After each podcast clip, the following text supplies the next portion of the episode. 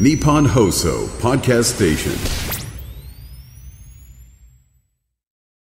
今週は東京都医師会会長の尾崎春夫さんをお迎えしております。金曜日最終日であります。今日は本当に必要な医療とはというテーマで伺ってまいります、えー、まあ昨日との重複もあるかもしれません。どういった医療が必要になりますか、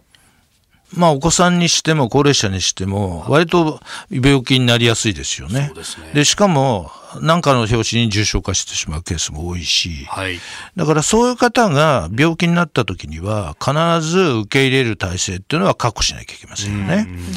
だけども、今みたいに、いつでもどこでも誰でも、もう好きな時間にかかれますよっていう話だと、まあもちろん、例えば大学生でちょっと喉が痛いんだけど、うん先生見てよって来る人も未だにいますけども、じゃあ、それは一日家で様子を見たり、市販薬を買って様子を見たりしてもはい、十分いけるはずなのに、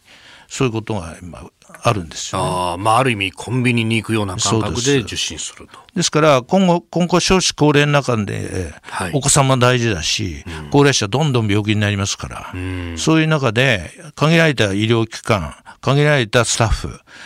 介護もそうですけど、そこでやっていかなきゃいけないので、やはりそういう自分で予防できるところは、やっぱり予防していくという考えを持っていただかないと、なかなか今後の医療はですね、難しくなると思います。うん。そのお医者さんへのかかり方としてどれぐらいその自分の中でこう見たりとかもしくはこう応急処置的なことをしてかかればいいというのも改めて教えていただけますか？うん、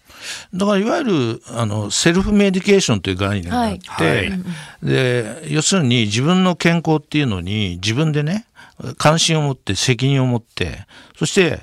軽度の体の異常と思った時は、お自分である程度ね手当てすると。いうのがセルフメディケーションですけど、まあこれにはですねだからきちっとした知識が必要ですよね。うん、そうですよね。だからそれヘルスリテラシーって言うんですけど、はい。まずそういうものをきちっと身につけていただいて、その上で自分なりに予防していくと。だから例えば高血圧とか糖尿病とかコレステロール多いとかタバコ吸ってとかあったら、そういうものをぜ例えば全部きちっとコントロールすれば、基本的には脳卒中とか狭心症、心筋梗塞とかならないんですよ。うん。それからがんの検診なんかも日本人っていうのは今4割ぐらいしか受けてないんですね。ああ検診、ええ検診欧米はね8割9割みんな受けてるわけですよ。ん。だからやっぱりそういう予防意識ですね。だからやっぱりご自分でできるところはご自分でやろうっていう気持ちを今後ははい。持っていただくことがすごく大事なんだ、検診に行くとか生活習慣気をつけるとか。そうです。そうですそうです。さあそしてそのね、あのー重い病気にかかったりだとかあるいはそうじゃなくても加齢によって、まあなかなかね若い時のように動くことはできないという方々もたくさんいらっしゃると。そうすると今度介護という分野になってきますよね。なってきます。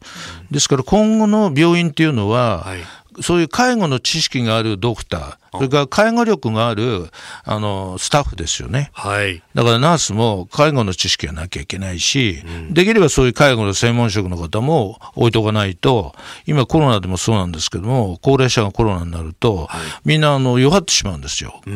だからリハビリとかややりながら入院していただかないと、今度はもう寝たきりになっちゃうとかね。これコロナの時に問題になりましたけどコロナの病棟にはそのナース看護師さんとかしか入れないと、だからその介助の部分だとかあるいはこう排泄物の処理だとかも、こう看護師さんがやるっていうのが本当に大変だったと。この辺専門職の人たちもっとね入れていかなきゃいけないわけですよね。だから今あの、高齢者と,、えー、と医療支援施設っていうか、そういうのはできてるわけです。東京にも。740のベッド用意してます。こういうところではリハビリをやりながら、コロナの患者さんを見見てますから。要するに理学療法士とかが入って。はいでそうすると、あの、元気で退院できてるんですよね。だから今後はそういうね、医療介護の連携が必要になる。だけどもスタッフはどんどん足りなくなる。はい、はいなんかそこの矛盾を今現場の頑張りでなんとか支えてるっていうのが見えてそうなんですよ。だから、あと何年支えきれるかってことですね。えー東京都医師会会長尾崎春夫さんに伺ってまいりましたいろんな課題が出てきましたまあこれね、えーこの先もおずっと議論していければと思っております先生一週間どうもありがとうございましたありがとうございましたありがとうござい。ました。